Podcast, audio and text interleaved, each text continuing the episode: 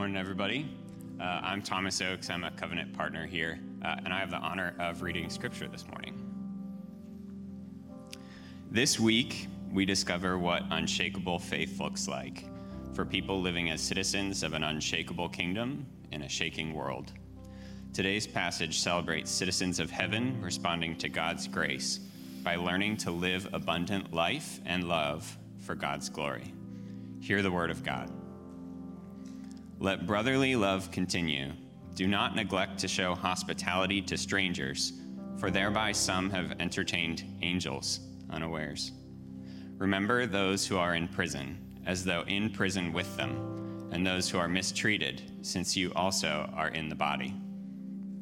Let marriage be held in honor among all, and let the marriage bed be undefiled, for God will judge the sexually immoral and adulterous. Keep your life free from love of money and be content with what you have. For he has said, I will never leave you nor forsake you. So we can confidently say, The Lord is my helper. I will not fear. What can man do to me? Remember your leaders, those who spoke to you the word of God. Consider the outcome of their way of life and imitate their faith. Jesus Christ is the same yesterday and today and forever. Do not be led away by diverse and strange teachings, for it is good for the heart to be strengthened by grace, not by foods, which have not benefited those devoted to them. We have an altar from which those who serve the tent have no right to eat. For the bodies of those animals whose blood is brought into the holy places by the high priest as a sacrifice for sin are burned outside the camp. So Jesus also suffered outside the gate in order to sanctify the people through his own blood. Therefore, let us go to him outside the camp and bear the reproach he endured. For here we have no lasting city, but we seek the city that is to come. Through him, then, let us continually offer up a sacrifice of praise to God, that is, the fruit of lips that acknowledge his name. Do not neglect to do good and to share what you have, for such sacrifices are pleasing to God. All flesh is grass, and all its beauty is like the flower of the field.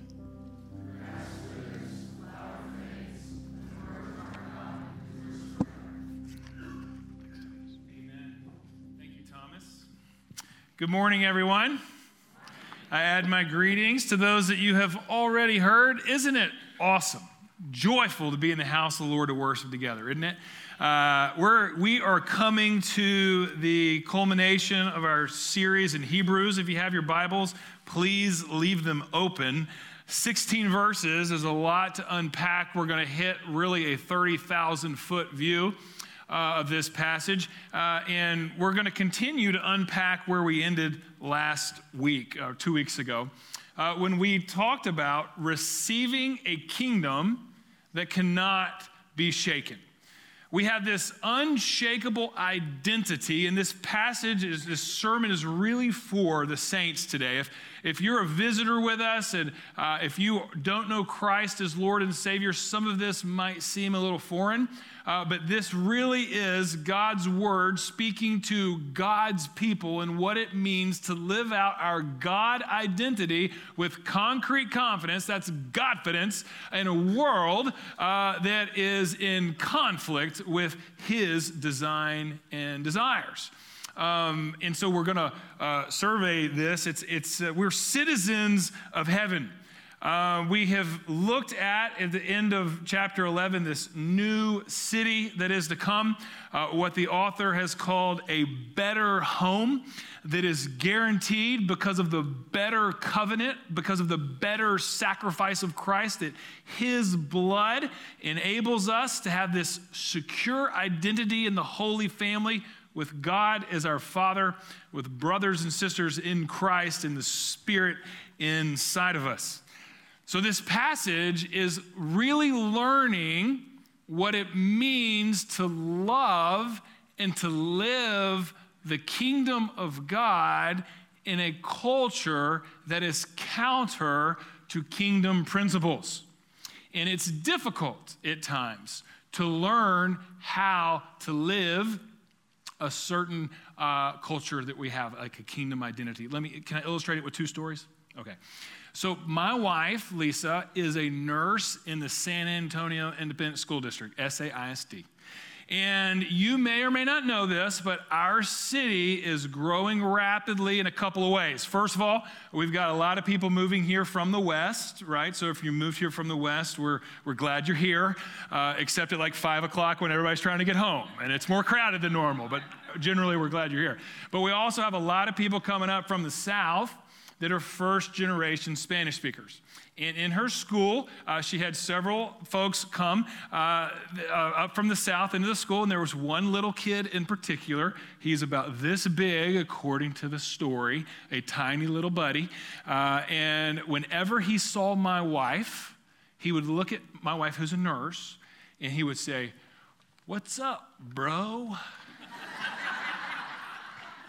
And she would laugh and smile like that and see him later in the week, and he'd go, What's up, bro?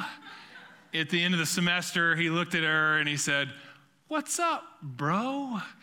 This cute little kid that's learning our culture is clearly uh, being taught by like an older sibling or a cousin, right? I want to make you look silly in case you're wondering, my wife is no bro, okay?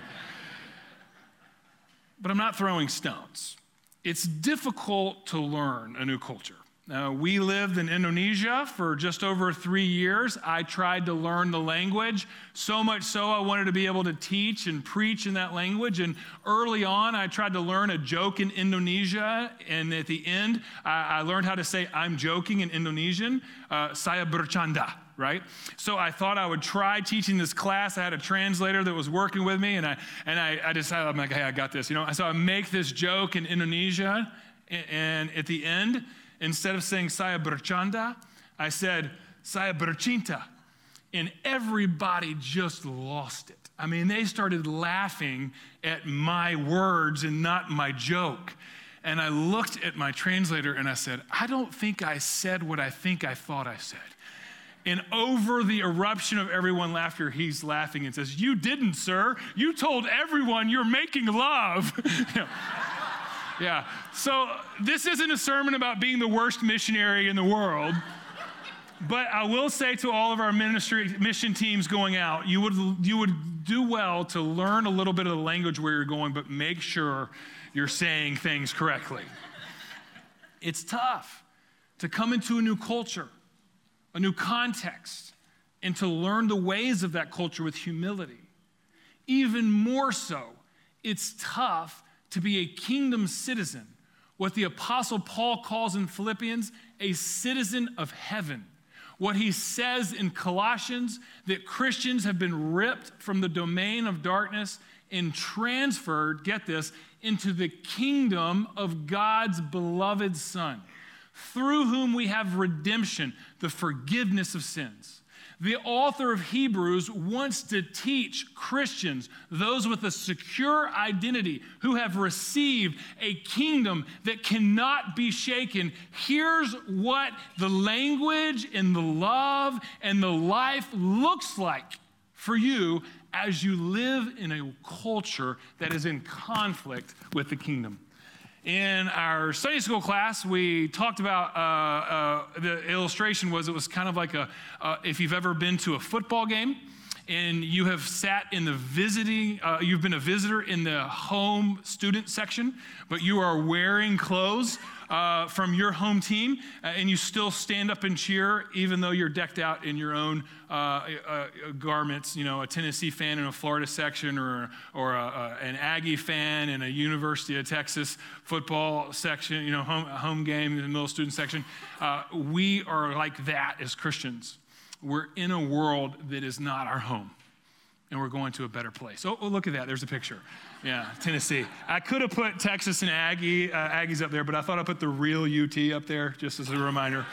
if it wasn't for the Tennessee Vols, you'd still be the University of North Mexico. With that, we need to, we need to, uh, you can take that down now because we're going to start throwing stuff. We, we, we need to understand when Jesus says to his disciples, Seek first the kingdom of heaven that He has a specific design for not only our lips, what we say, but our life and how we love and who we obey. As citizens of heaven who have received an unshakable kingdom, we're going to learn what it looks like to be citizens of heaven. So before we unpack the word of the Lord, can we go to the Lord of the word in prayer? Will you join me? Let's pray. Father, we thank you for your grace. We are secure in your love. You've bought us with the price of your Son. We thank you, Lord, that we can draw near to you and we can live a secure identity. Lord, many of us this morning come from a place of a misplaced identity. We're conforming to the patterns of this world rather than celebrating the pattern of your kingdom. Lord, we want to turn from those places of our world that promise security or status or strength that aren't of you. And would you help us by the power of your Spirit to draw near to your throne of grace, that we can learn the language of your kingdom to live for your glory. In Jesus' name, amen. All right, if you look quickly, we're going to run through this passage, and it begins with a, a, very clear picture of what the language of the kingdom is. The first thing that we see is that love is the language of the kingdom. It says, Let brotherly love continue. Do not neglect to show hospitality to strangers. Some have entertained angels unaware. Remember those who are in prison as though in prison with them and those who are mistreated, since you are also in the body. You see, when we are members of an unshakable kingdom, we have this great identity with the love of our Father bringing us into a new family. So we do, in fact, not grow weary of showing brotherly or sisterly love. It is appropriate for us to look at each other and say, What's up, bro? Right? Like, that's actually appropriate for us as the family of God, but there's so much love in that we love one another that we also even love strangers, people outside of our family, and we don't realize there's actual eternal realities that we are engaging when we allow that love to overflow. It's illustrated by the author reminding the Christian church in, uh, in the first century that even in their hospitality, they may actually be hosting angels. That eternity can break into normal, ordinary moments. That the supernatural can actually infuse and inhabit that which is natural. Overflowing love from the people of God to strangers and aliens. Even more than that, people who are in bondage, those that are in prison, are also recipients of the love of our King, who has brought us into his kingdom and given us an unshakable kingdom. The picture is literally folks that have a shaking world that need hospitality, those that are caught in bondage and need to know freedom, that God's people overflow and are loved with one another so radically that all the world will know the love of our God through our care for the alien, the stranger, those that are in prison. Now, practically in the first century, you'll remember back in chapter 10, verses 34 to 35, that the Christian church had a lot of problems because they proclaimed Jesus as Lord. That included a plundering of their property and imprisonment. And I'm not the one who alliterated that. That comes from the chapter 10, 34 to 35. All right? It, it was normal. So the prison sentences from people who had faith in Christ the church was supposed to go love them, to serve them. We do it today in other ways. We actually have a prison ministry training on Tuesday. If you want to go visit prisoners, love them, share the gospel with them, please come to the training. You can find out information on our website. But practically speaking, now, this is a picture of love being the language of not only our life together, but life in this world. Christ has loved us. So we love one another. We love as we have been loved. Well, you say, Mitchell, how is it that Christ has loved us? All through Hebrews, we've talked about it, but simple statements come from other parts of the New Testament. For instance, Romans chapter 5, verses 8 to 10. While you were an enemy of Christ, he died for you. Ephesians chapter 2, when you were hostile to Christ, he gave himself for you. This love, as we've been loved, is indiscriminate on how we're being treated or have been treated, and even on how we feel. Because it's an amazing sacrificial love that changes our hearts, makes us a new creation, and calls us to seek loving the city where we've been placed. So, love is the language. If we can't love in the kingdom, then no matter what we say, it won't be heard. Without love, we're a noisy gong. Without love, all you do is unprofitable. Without love, there is no kingdom power. As citizens of heaven, as people seeking a better city with an eternal perspective, love is our language for all of life. And life is what we go for. This is the next thing that we see in these verses. Life is the sign of the kingdom. Jesus came, love made flesh. God so loved the world that he sent his son, Jesus. He didn't come to condemn the world, but that the world might be saved through him. Jesus came to give life and life abundant. Abundant life comes when we are in the kingdom saying yes to God's grace, but then we obey our King everywhere and in every space. Jesus is our Savior, but He's also our Lord. And we find abundant life when we obey Him. Now, the author of Hebrews is very, very applicable for, the, for our church today. He writes three particular places where the early church should have abundant life. First, marriage. Second, sexuality. Third, money. if you talk about areas where the church today is in conflict with the culture and needs to know what it looks like to live with Jesus as a king, those are probably three of the top three areas marriage, sexuality, and money. Right here in verses four and five marriage. Let marriage be held in honor by all of you. Now, you might have read some international headlines about marriage. We were talking about this in Sunday school as well. Uh, did you know that in England, a woman married her cat? Did you know that? True story. Uh, she, she, her building did not allow pets, uh, but they did allow husbands. So she married her cat as her husband so she could keep her cat as a pet. Crazy times. In Japan, a man actually married a, uh, a graphic, a hologram, um, uh, anime. True. You can look those up on the interwebs. It has to be true, right? So you talk about that. It's like, well, at least we don't have issues with marriage in our country, right? We're not like Japan or, or England. Or, or what? Let marriage be held in honor by you all. You see, kingdom life and kingdom love finds abundant life in celebrating and honoring marriage. This is a family talk, and it's restorative for God's people who choose to take the yoke of Christ on us. Marriage is for God's design to fill the earth, to propagate it. It's to give his people joy. It's to reflect his image, male and female, coming together as one flesh two becoming one, reflecting a tri- Trinitarian God that is Father, Son, Holy Spirit, three in one and one in three. And to honor marriage is to have a heart posture of gratitude that honors and fears God more than our culture.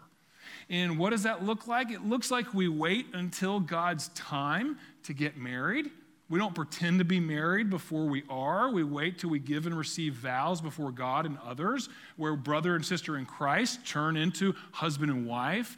Uh, we understand that marriage is, is designed to be between a man and a woman, a commitment that we make for life, uh, barring the biblical excuse, uh, reasons for sin, they, uh, for divorce. Those are there. But God's design is even in the difficulties of marriage to display the sovereign grace that He gives us to hold it in honor by everyone is even, even our unmarried folks to, to celebrate the, the joy of marriage for everybody that God calls to be married. We honor marriage, but we also honor sexuality. And this God has given, in the same way He's given a design for marriage, He's, he's given a design for sexuality. And God gives gender, God gives sexual desire, and He gives a context for sexual desire in the context of marriage. And, and it is designed to be every man is to be married to a one man woman. And every woman's designed to be married to a one woman man. And that is complicated in a world where we're very permissive about pornography that we allow our hearts to wander mentally. Uh, we're permissive about soft pornography that's in movies and magazines. We're permissive about sensual scenes that we see and even celebrate in public and in private. And we allow our hearts to transgress even the design that Jesus himself gives us when he says that if you look upon someone with lust in your heart, you've committed adultery. Now, the floor of the law is designed to give us something to stand on, but the ceiling of the law, the beauty of God's design, is designed to give us abundant life. If you're like me, then you've failed sexually and you struggled with God's design and you're in desperate need of God's grace. But our sin and our struggle is never the end of the story because we're part of a kingdom from the beloved Father who puts us in, and he says that our king, we're, we're ripped from the domain of darkness, transferred in the kingdom of God's beloved Son, through whom we have redemption and forgiveness for our sins, so that we can be cleansed and begin again. But where the author really nails things down is in money. If you look down at verse 5, he says it clearly to be content with what you have. Now, that speaks a loud message to a materialistic culture like we have in the West. To be content with what we have, to be in the kingdom, have unshakable faith in an unshakable kingdom is to be content with what we have. It is to understand that Jesus has promised, look at verse 5, it says it, I will never leave you or forsake you. The presence of Jesus is enough for us. In our struggles and in our wants, His presence is enough.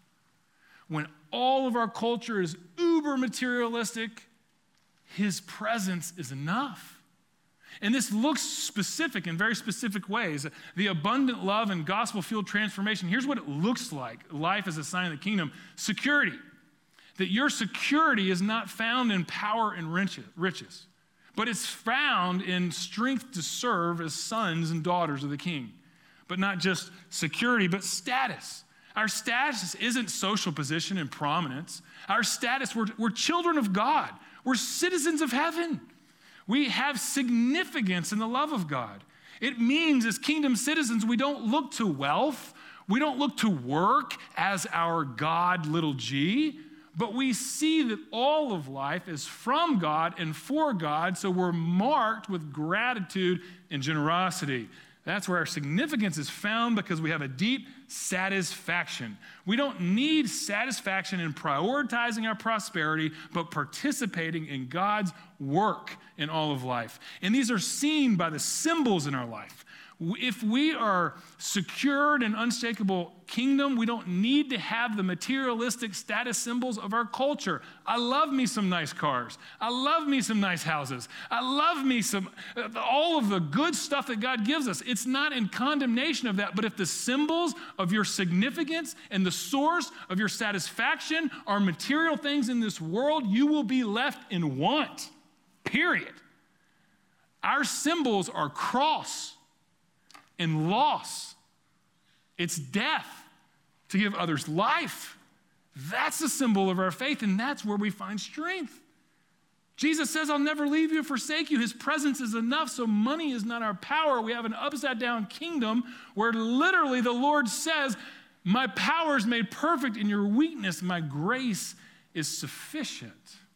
You see, this turns everything upside down in our life. And there's passage after passage in the New Testament that we could go and unpack this.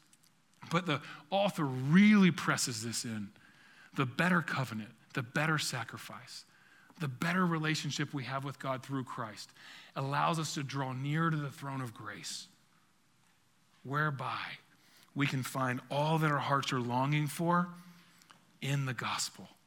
Because the truth is, Jesus left the riches of heaven. Though he was in the form of God, he didn't consider equality with God something to be grasped. He made himself nothing.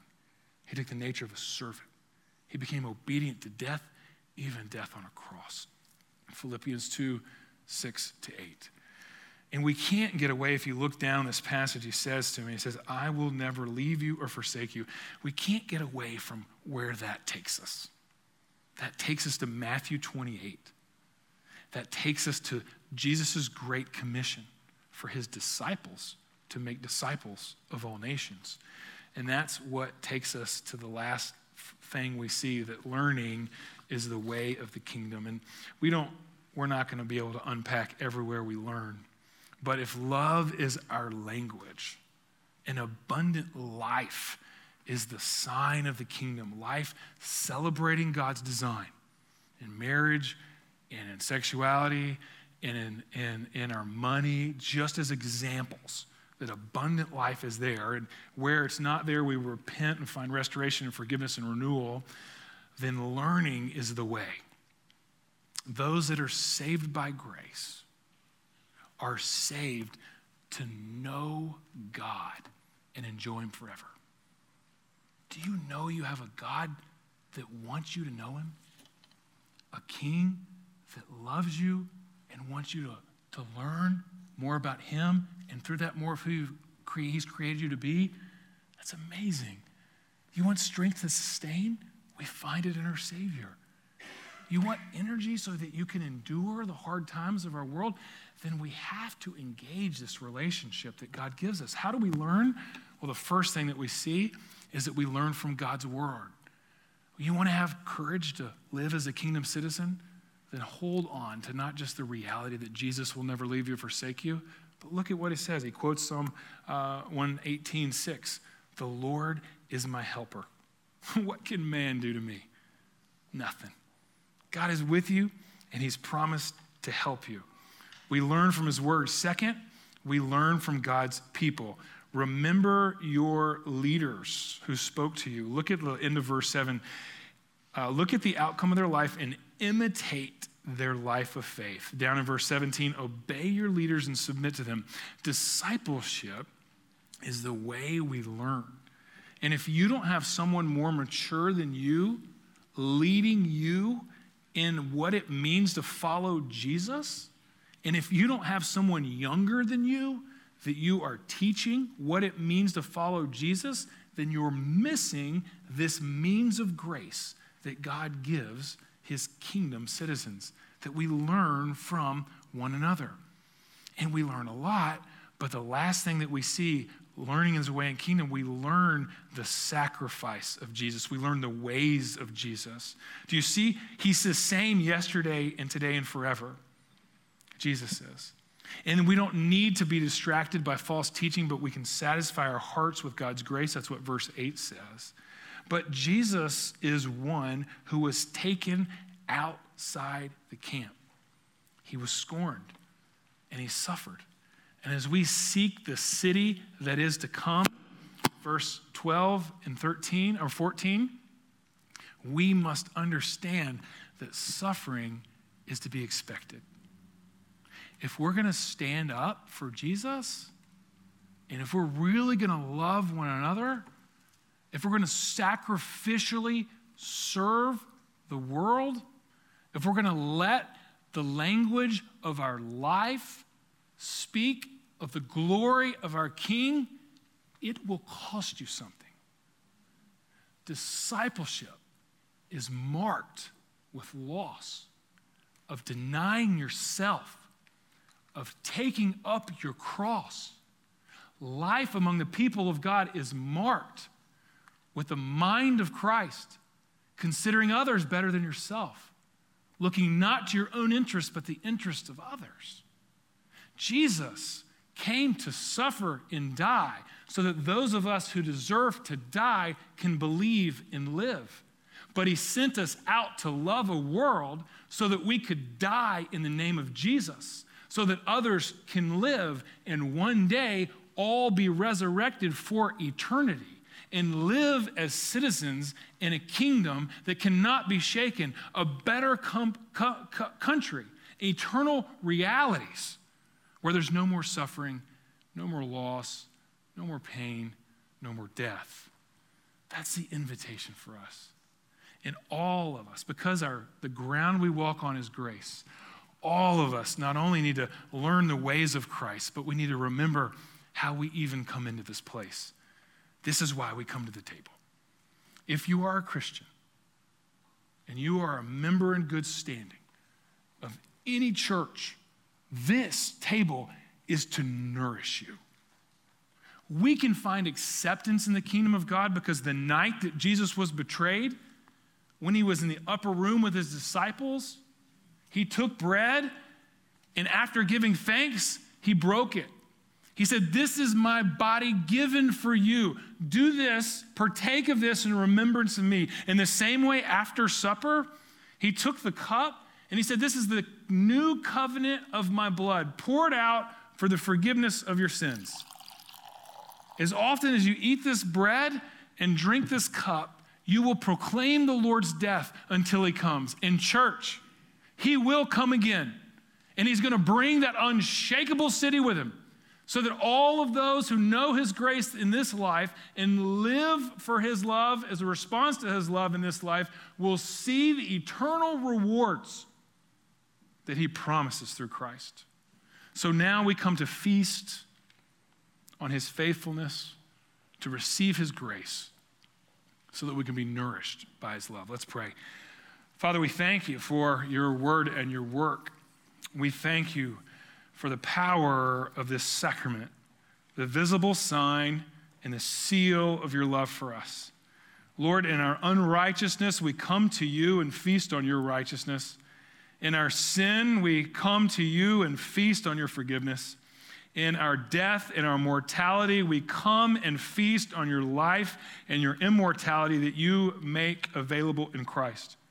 We, Lord, we thank you for this sacrament and we ask that you would set apart the ordinary bread and cup and that you would bring eternal and extraordinary realities to our heart. Feed our souls. For Lord, we know we belong to you, but we need to be nourished by your grace and your love so that we can savor your love and show your love to this world that is longing for more. Feed us, we pray. In Jesus' name, amen.